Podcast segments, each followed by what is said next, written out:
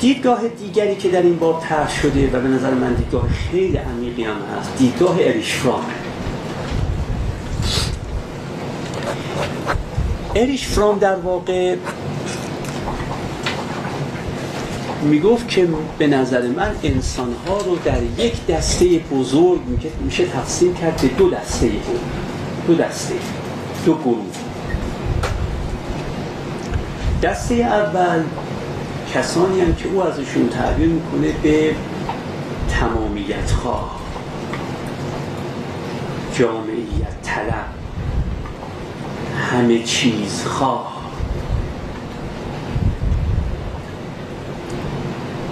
کسانی که توتالیترین هست یعنی توتال رو می‌خوان. همه چیز رو می‌خوان.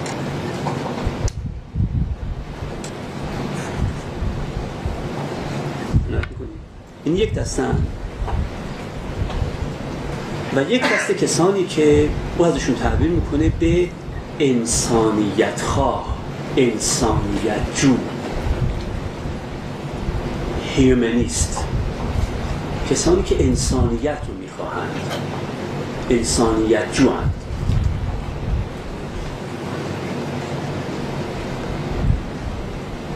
البته شکی نیست مثل هر تقسیم دیگه در روانشناسی ما ممکنه یه مؤلفه های از این اولی تو اون باشه یه مؤلفه از دومی ممکنه تو اون باشه. ولی بالاخره این اون که قالب است بر وجود ما یک از این دوتاست انسان هایی که دسته اولند یعنی تمامیت خواهند این انسان ها به داشتن اهمیت میدن و انسان هایی که انسانیت جوان به بودن اهمیت میدن. خب من این فرق بین داشتن و بودن از نظر اریش فرام رو که به نظر خود اریش فرام ریشه داره در افکار مایستر هارت عارف معروف آلمانی. من این رو اینجا نمی‌تونم به تفصیل بر شما بگم ولی یک سخنرانی در دانشگاه تربیت مدرس در سال 82 من داشتم تحت عنوان هویت پویا و هویت پایا. اونجا این رو مفصلا توضیح دادم این نظریه نشون و ازش دفاع کردم. دفاع کردم در واقع از هویت پویا در برابر هویت پایا. و اونجا وقتی می‌خواستم توضیح بدم که هویت پویا چه فرقی می‌کنه با هویت پایا و گفتم که هویت پویا همون چیزی است که فرام ازش تعبیر می‌کنه جهاننگری بودن. و هویت پایا همون چیزی است که فرام ازش تعبیر می‌کنه به جهاننگری در واقع داشتن. حالا یه توضیح چند جمله ای خدمتتون عرض می‌کنم.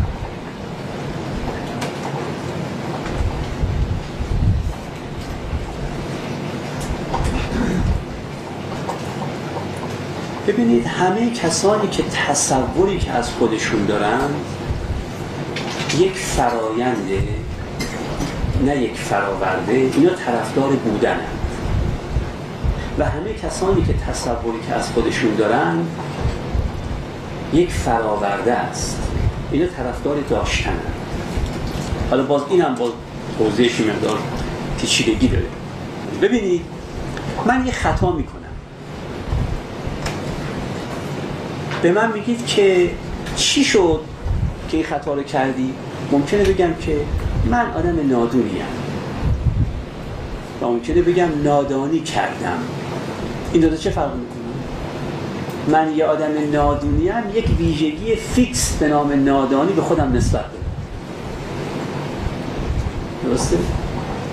اما وقتی بگم که نادونی کردم هیچ ویژگی فیکسی به خودم نسبت توجه می‌کنید به تعبیر دیگری من نادونم معناش اینه که از گذشته نادان بودم الانم نادانم و علال قاعده در آینده هم نادان خواهم بود. اما نادونی کردم معناش چیه؟ معناش اینه که ممکنه لحظه قبل اصلا نادونی نکرده باشم الانم نادونی کردم لحظه بعدم ممکنه اصلا نادونی نکنم. به تعبیر دیگه شما به تعبیر بازم همین رو فقط می‌خوام به ذهنتون نزدیک بشه. بحث دقیق فلسفیش هم که گفتم اونجا کردم. ببینید به خودتون با فعلهای استن و نیستن چیز نسبت می‌دید یا با فعله های غیر از نیستن؟ چجوری؟ میگید من دانشجوم یا میگید دارم طلب دانش می‌کنم؟ که لحظه بعدم نکنم توجه می‌کنید میگید من پزشکم یا میگید تبابت می‌کنم؟ کدومشه خیلی فرق می‌کنه. شما ممکن بگید نه تعبیرات متفاوته اما اصل مطلبی که خیلی فرق کسی که میگه من پزشکم یک لیبل به خودش زده یه عنوان به خودش زده. اما کسی که میگه تبابت می‌کنم فقط داره میگه تبابت می‌کنم. ممکن لحظه بعدم میگه تبابت نکنم. لحظه قبلم که اون تبابت نکنم پویاست. پایا نیست توجه می‌کنی؟ این خیلی خیلی اهمیت داره. ما خیلی وقتا چیزهایی که به خودمون نسبت میدیم یک صفت را با فعل رابط یا فعل ربطی استن به خودمون نسبت میدیم. اگر دائما داری صفت به خودتون صفت دستور زبانی منظور ما. اگر صفت دستور زبانی با فعل ربطی یا فعل رابط استن به خودتون نسبت می‌دید شما از خودتون یک یک امر فیکس تلقی دارید یک امر ثابت یک امر پایا تلقی دارید. اما نه اگر شما اصلا از اصلا و نیستن به خودتون؟ ارز کنم که نسبت نمی‌دید از فعله های غیر اصلا استفاده می‌کنید و نیستن استفاده می‌کنید وقت انگار خودتون در حال تطور و تحول می‌بینید و اینو شما در مورد خودتون خیلی خیلی باید یعنی هر کسی باید در مورد خودش دقت بکنه. ببینه چجوری؟ توجه می‌کنید یه کسی میگه من تدریس می‌کنم یکی میگه من استاد دانشگاه اینا خیلی فرق شما میگید نه فرق نمی‌کنه خیلی فرق می‌کنه. من تدریس می‌کنم یعنی دارم درس میگم. ممکنه دو ساعت دیگه هم درس نگم. اما من استاد دانشگاه هم یعنی یک لیبل روی خودم گذاشتم که این لیبلی که روی خودم گذاشتم این دیگه منو دارای یک سطح توقع از خودم می‌کنه. شما رو هم دارای سطح توقع از خودم می‌کنه. این می‌کنید اگر من به شما بگم که امروز دو چلو کباب خوردم.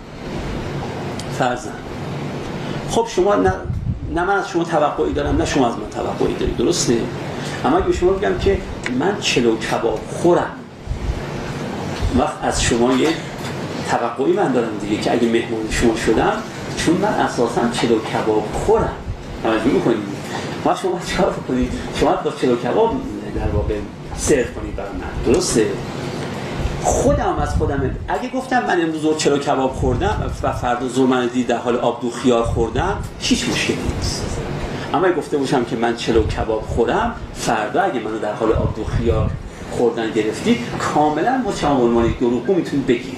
چرا؟ چون یه چیز fix به خودم نسبت داده بودم وقتی ما چیز fix به خودمون نسبت میدیم هم توقع خودمون از خودمون و هم توقع دیگران از ما و هم توقع ما از دیگران ثبات پیدا می‌کنه حالا برگردم به نظریه خود فروم اریش فرام میگه که کسانی که به داشتن اهمیت میدن اینا برای اینکه این ویژگی های رو که می‌خوان داشته باشن داشته باشن در زندگی اجتماعی وارد تنازع میشن با دیگران.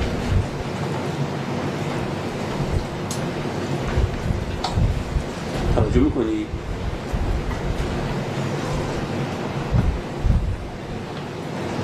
ببین اگه من بخوام استاد دانشگاه باشم و شما بخواید استاد دانشگاه باشید خب ما با هم تنازع پیدا می‌کنیم دیگه. بالاخره دانشگاه که یه همه مردم که استاد دانشگاه باشن. بنابراین ممکنه اگه من بخوام استاد دانشگاه باشم جای شما رو بخوام بگیرم و شما ممکنه جای من رو بخواید بگید تنازع پیدا می‌کنید اما اگر من گفتید که تو چه کاری بگم من هر وقتی در کاریم عنایت می‌کنید خب با هیچ کس من تعارض ندارم دیگه. انسان هایی که هویت پایا بر خودشون قائلند اینا هیچ با کسی تعارض ندارند. چرا؟ چون نمی‌خوان چیز ثابتی باشن که دیگرانی هم که می‌خوان همون چیز ثابت باشن جای اینا رو پر کرده باشن و بعد بخوان با اینا تنازع پیدا بکنن. توجه می‌کنید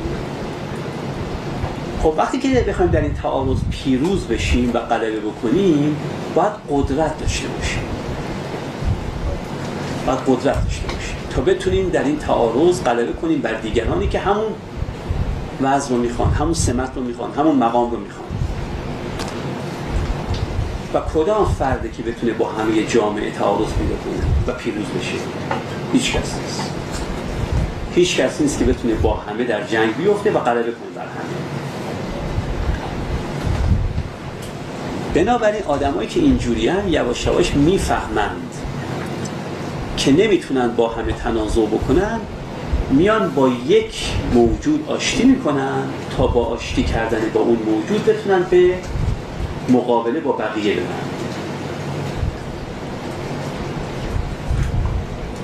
توجه می‌کنی چه یعنی آدم وقتی که می‌خواد یک دهی رو بچاپه خب آدم که با یک همه روستایان یک ده بجنگه ولی می‌تونه کت خدا رو ببینه و ده رو بچونه توجه می‌کنی؟ اینه که اینا میان و در واقع خودشونو به مرجع قدرتی میفروشن.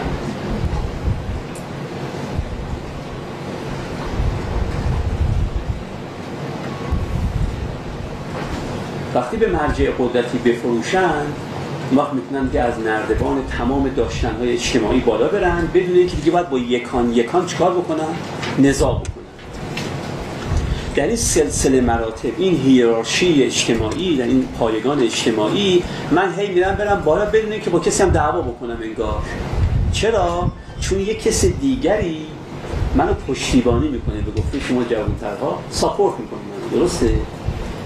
پشتیبانی می‌کنه منو. اما برای اینکه برای اینکه من دیگه نباید با تک تک شما بجنگم من واسه طبیعی بخوام وزیر بشم باید سی، سی و پنج سال، چهل سال از کارمندی اون وزارت خونه شروع کنم. و ذره ذره مسقال مسقال ذره ذره برم بالا برم بالا برم بالا. بعد از سی سی و پنج سال وزیر بشم. خب در این سی سی و پنج سال هم خیلی ها با من رقابت می‌کنن. من باید در هر محله رقبا رو پشت سر بگذارم. برای اینکه این رقبا رو پشت سر بگذارم خیلی توانایی های باید داشته باشم. اما خب میشه کار دیگه هم کرد. میشه پسرخاله یه وزیری شد. وقتی خب پسرخاله وزیری شدم دیگه اصلا این چیزای نیازی نیست دیگه. عنایت می‌کنی. بنابراین ما وقتی به داشتنهای خودمون اهمیت بدیم چون به داشتن کسی که اهمیت میده خودش رو داره نزاع می‌کنه با همه شهروندان جامعه. و در این نزاعی که هر شهروندی با همه شهروندان جامعه داره به صورت طبیعی نمی‌تونه پیروز بشه چاره جزی نیست که بیاد به کسی متصل بشه به جایی متصل بشه. هنوز اسم اون کسی جا رو نگفتم. به کسی یا جایی متصل بشه که اون چیه در واقع؟ اون می‌تونه تمام این کارهایی که من باید ذره ذره انجام بدم اون می‌تونه به صورت بلدوزری می‌تونه انجام بده برای من. اونو بهش میگیم مرجع قدرت. بهش میگیم مرجع قدرت. و من در واقع متصل میشم به مرجع قدرت. اما برای اینکه متصل بشم به مرجع قدرت باید از آزادی خودم صرف نظر کنم. بنابراین تنازع بین ما آدمیان اینه که تو جامعه قدرت را ترجیح میدیم بر آزادیمون یا آزادی رو ترجیح میدیم بر قدرت. آدمایی که طرفدار داشتن ها هستند آزادیشون فدای قدرت می‌کنن. از آزادی خودشون صرف نظر می‌کنن تسلیم میشن به مرجع قدرت. مرجع قدرت هم پاداش این تسلیم شدنشون رو میده و اون که در پایگان دستش دراز می‌کنه از از پلکان سوم شما می‌ذاری رو پلکان 47 به همون نردبان. علت می‌کنی چه می‌کنه آدم های طرفدار زندگی داشتنی باید همیشه آزادی خودشون از صرف نظر کنن قدرت به دست اما کسانی که طرفدار زندگی بودنی هن اینا برعکس اینا آزادی خودشون رو محترم میدارن و از قدرت صرف نظر می‌کنن. به نظر من ارشفرام آدمیان بر سر این دوراهی باید انتخاب کن آزادی می‌خواهی یا قدرت؟ کدومشو می‌خوای؟ اگه قدرت می‌خوای باید از آزادی صرف نظر کن و اگر نمی‌خوای از آزادی صرف نظر کنی دیگه قدرت نداری. چرا قدرت نداری؟ چون تو یک تنی و یک تن که نمی‌تونی در برابر همه شهروندان یک جامعه غلبه بکنه بنابراین یکی از این دو بودن. اریش فرام در واقع معتقده که عرفا در طول تاریخ به بودن اهمیت می‌دادن به هویت های پویا اهمیت می‌دادن. و انسان های غیر عارف معمولا به هویت پایان یعنی به داشتن های خودشون اهمیت میدن. از نظر دستوش تنازع هم نمیشن با کسی عرفا. بخاطر اینکه چیزی برای خودشون نمی‌خوان تا به خاطرش وارد تنازعی بشن. می‌خوان یه نوع زندگی با آزادی و با صرافت طبع خودشون انجام بدن. خب حالا چرا پیدا کرد به مکتب اخلاقی؟ تا اینجا رو به توضیح دادم. اریش فرام میگه که کسانی که به داشتن بها میدن نیست آزادی را فروختن تا قدرت به دست بیارن. وقتی آزادیشون رو میفروشن تو اخلاق باید از کی فرمان بگیرن که چی بکنن چی نکنن؟ از مرجع قدرت.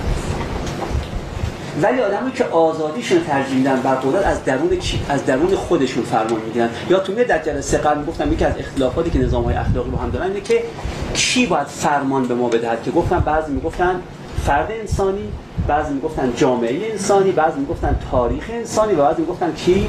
خدا. درسته؟ اینا. حالا کسی که به نظر اریش فرام طرفدار تقدم آزادی بر قدرته این فقط از کی فرمان بره تو اخلاق؟ فقط از خودش. و اما کسی که طرفدار هویت پایاست این از کی فرمان داره خب نگید فقط جامعه. اریش فروم گفت هم جامعه هم خدا. خدا هم چه هست؟ خدا هم ما برای چی دارم نظر فروم میگم. نقل کف کف نیست نقل کف که گفت خدا هم که کسانی ازش فرمان برن برای چی فرمان می‌برن؟ برای که مرجع قدرت آزادیشون رو میفروشن بهش. و عوضش ازش چیزهایی می‌گیرن. حالا دیگه چیزاشون دیگه به عقل شعور خودشون بستگی داره. یکی فقط از من بهش می‌خواد یکی فقط جهنم رو نمی‌خواد. یکی هم یه چیزی بالاتر می‌خواد تقرب الله می‌خواد ولی بالاخره چیزی می‌خواد. وقتی میگه آزادیم رو میدم به تو ای خدا. تو فرمان بده که چیکار بکنم چیکار نکنم. بنابراین این هم طرفدار نظام پاداشی کیفریه.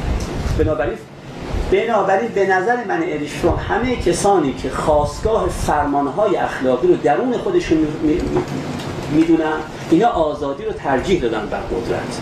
اینا هویت پایا ندارن هویت پویا دارن. و اونایی که قدرت رو ترجیح دادن بر آزادی اینا هویت پویا پایا دارن هویت ایستا دارن ثابت دارن. و اینا چه کردن؟ اینا همیشه فرمان رو از بیرون می‌گیرن. چرا؟ چون بیرونه که قدرت داره. بیرونه که قدرت داره. حالا اگر من بخوام از قدرتم از وزیر گرفته باشم خب فرمانم از وزیر می‌گیرم قدرتم از افکار عمومی گرفته باشم فرمان اخلاقی از افکار عمومی می‌گیرم قدرتم از خدا گرفته باشم فرمانم از کی می‌گیرم در واقع؟ از خدا می‌گیرم اینو بهش میگن از خود بیگانگی اخلاقی. همه کسانی که هویت پایا دارن از خود بیگانه به لحاظ اخلاقی. چون از غیر خود دارن فرمان می‌گیرن. از درون خودشون به صورت خود جوشانه و خود انگیختانه خود انگیخته فرمان نمی‌گیرن. یه مثال شما بزنم. ببینید من گارسون یک رستوران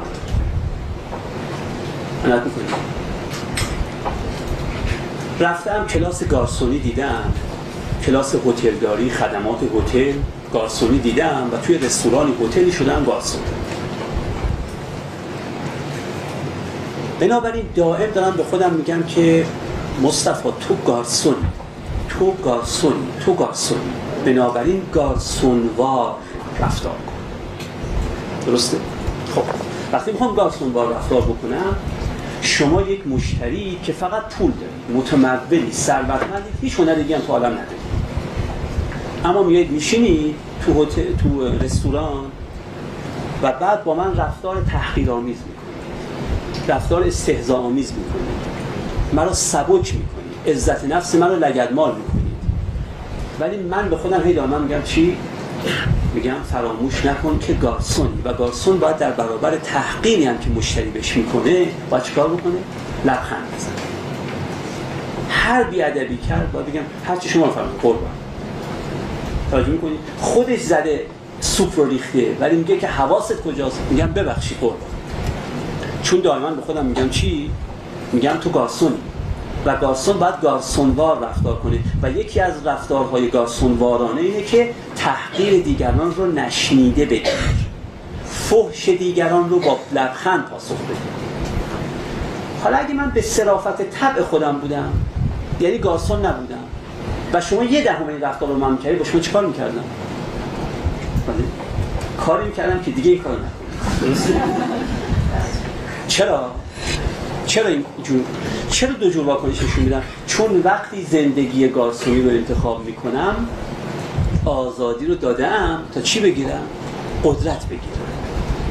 و از همینجا حالا ارشفرون می‌تونه بگه که چرا ما معمولا اخلاقمون اخلاقی است که منبعش کیه؟ بیرونه. چند تا آدم تو اطرافیان خودتون دید که واقعا از درون خودش هرچی به جوش عمل می‌کنه کاری هم نداشته کسی خوشش میاد بعدش بیاد. همه ما کم یا بیش طرفدار احکام اخلاقی هستیم که از بیرون به ما به ارث رسیده. از بیرون دریافت کرده ایم از درونمون نجوشیده است. یعنی بر بسته است نه بر رسته به تعبیر شمس. درسته؟ بر بسته است به خودمون بسته ایم. از درون خودمون نرویده است نرسته است. بنابراین اریشتون در واقع می‌خواد بگه این که می‌بینید چمن کسانی که به حکم وجدان اخلاقی خودشون عمل بکنند و معمولا فرمان ها رو از وجدان اخلاقی خودشون نمیگن از بیرون می‌گیرن. حالا اون بیرون خدا باشه نمی‌دونم قدرت باشه افکار عمومی باشه یا هر چیز دیگری این علتش اینه که آدما دو جورن. خب در واقع وجه تراژیک زندگی به نظر اریشفروم اینه که ما هر دو تا را دوست داریم. هم قدرت رو دوست داریم هم آزادی. اما خب تراژیکه. نمی‌تونه هر دو رو هم داشته باشید بنابراین یکی واسه فلای دیگری بکنید یا آزادی رو بگیرید از قدرت صرف نظر بکنید و یا قدرت رو بگیرید از آزادی صرف نظر بکنید. اما البته اگر آزادی رو گرفتید و از قدرت صرف نظر کردید باید به یک شخصیت پویا برسید. شخصیتی که چیزی نمی‌خواد. فقط می‌خواهد دائما آزادانه در تطور و تحول باشه اینم یک. یک رأی سوم وجود داره که این رأی مال در واقع یک روانشناس اکادمیک نیست. مالی که الهیدان معروف مسیحی این قرنه که البته سیب شناسی بعدی وجود داره. که اون تیپ شناسی تیپ شناسی است که خیلی از روانشناسان بهش قائلند و اون اینه که انسان ها به لحاظ تیپ شناسی قابل انقسامن به این اقسامی که میگیم. انسان هایی که به لحاظ روانی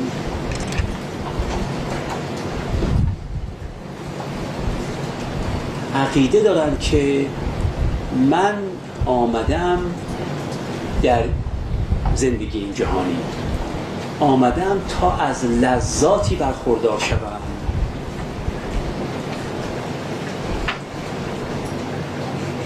و کسانی که از لحاظ روانشناختی خودشون رو وارد در یه دنیایی می‌دونن که درش آمدن خودشون رو بسازند. آیا جهان این جهان که در زندگی می‌کنیم آسایشگاه. توجه می‌کنیم آسایشگاه تن آدمیه یا زایشگاه روان آدمیه؟ این دو تلقی مختلف. این تن و روان مهمه در اینجا من میگم. حال توضیح میدم. ببینید شما چه تصوری دارید از خودتون اگه کسی بگه خب شما اومدید اینجا 60 سال 70 سال کمتر بیشتر زندگی می‌کنید برای چی؟ ممکنه کسانی به لحاظ روانی تصورش که دنیا آسایشگاه تن آدمی بازم اومده اینجا به تنش آسودگی بده. و خب به تنش آسودگی بده معناش اینه که تا می‌تونم لذات رو جذب کنم و تا می‌تونم درد و رنج رو از خودم چه بکنم؟ دفع بکنم. اینجا شما در واقع خودتون رو دعوت شده در یک آسایشگاه تن بینید اما اگه کسی به شما بگه که شما اومدید اینجا در یک زایشگاه وارد شده اید بناس اینجا روان خودتون رو بذارید اینجا آسایشگاه تن نیست اینجا زایشگاه روانه. مثل یه مادری که منش تو زایشگاه تا جنین خودش رو به دنیا ما اومدیم که کار رو بکنیم. اومدیم تنمون رو اینجا آسایش بدیم یا اومدیم روانمون رو در اینجا بذاریم کدومی که از این دوتا هست؟ بسیاری از روانشناسان معتقدند بزرگترین شناسی روانی آدمیان اینه.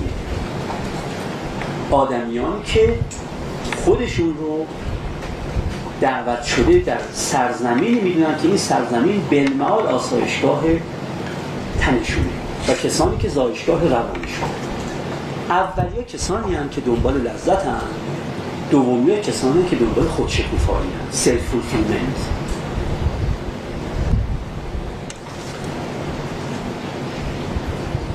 توجه می‌کنید خودشکوفایی.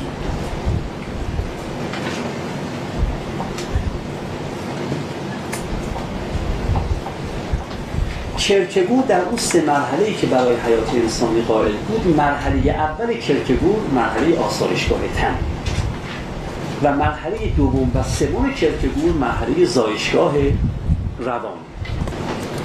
این رو بسیار از روانشناسان این تیپولوژی رو پذیرفتن. در میان فیلسوفان من فقط آلن گبرت رو در کتاب سلف فولفیلمنتش که کتاب متأخرشه دیدم که به این بحث پرداخته و گفته که کسانی که دنیا رو زایشگاه روان خودشون می‌دونن به خود شکوفایی اهمیت میدن. هر چقدر این خود شکوفایی براشون درد و رنج داشته باشه. و کسانی که آسایشگاه تنشون می‌دونن اینا اصلا از درد و رنج گریزانن. فقط لذت براشون مهمه. خود شکوفایی براشون مهم نیست. به نظر میاد شناسی روانی شناسی روانی موفقی اما اثرش تو اخلاق چیه؟ اثرش تو اخلاق اینه که کسانی که طرفدار لذتن یعنی طرفدار اینن که دنیا برای ما آسایشگاه تنه اینا اخلاق رو حد اقلی می‌دانند. معتقدن باید اخلاق به حد اقل فروکاسته بشه.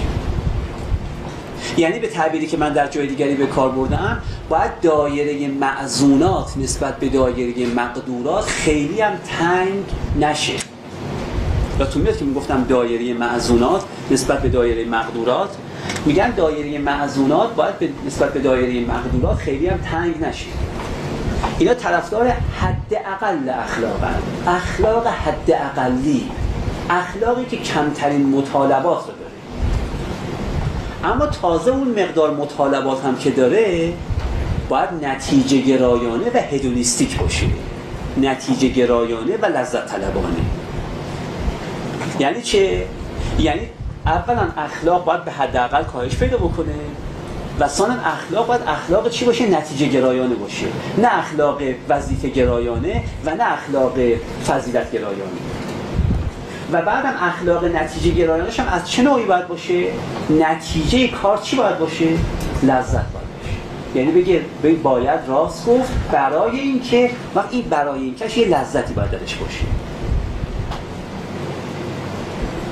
اما کسانی که طرفدار اخلاق طرفدار زایشگاه روانن اینا اخلاق فضیلت گرایانه رو به عقیده پیدا می‌کنیم و اخلاق فضیلت گرایانشون هم تازه ریاضت کشانه است. یعنی دایره معزونات رو می‌خوان هر چی میشه نسبت به دایره مقدورات چی بکنن؟ بازم تنگتر، بازم تنگتر و بازم تنگتر بکنن. بنابراین رواقیان درسته که اخلاقشون سختگیرانه است به خاطر اینکه اینجا رو زایشگاه روان می‌دونستن رواقیان. توجه می‌کنید مسیحیت اینجا رو زایشگاه روان می‌دونه اخلاق سختگیرانه است. نیچه زایشگاه روان می‌دونه اخلاق سختگیرانه است.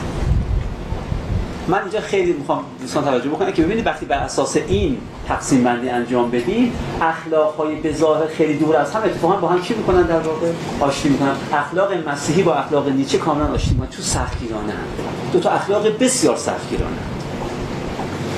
اما اخلاق جان استوارت میل اخلاق جیمز میل اخلاق جرمی بنتم اخلاق بسیار آسان است. به حد اقل اخلاق اکتفا می‌کنه. تازه این حد اقل اخلاقش هم نتیجه گرایانه است. نتیجه هم که در اختیار شما می‌ذاره لذته. میگه راست بگو تا فلان لذت و فلان لذت و آیدت بشه. و از این نظرم هست که جرمی بنتم یه جدول لذات نهگانه درست کرد که ما رو تشویق کنه به اینکه اخلاقی زندگی بکنیم. درسته؟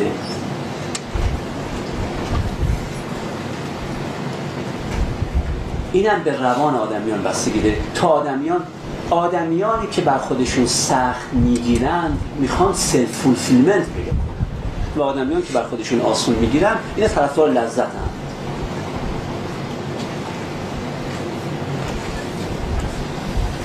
خب حالا اینجا تو این تقسیم بندی وظیفه گرایی دیگه سرش بیکلا این تقسیم درست باشه فضیلت گرایی رو نشون دادیم و نتیجه گرایی رو نشون دادیم اما فضیل... اما وظیفه گرایی رو نشون ندادیم.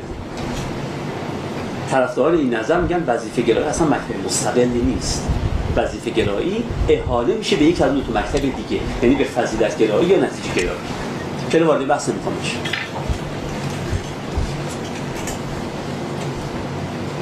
اینم یک نوع تقسیم بندی دیگه است. اما یک تقسیم بندی دیگر رو عرض بکنم خدمتتون. و اون اینه. انسان ها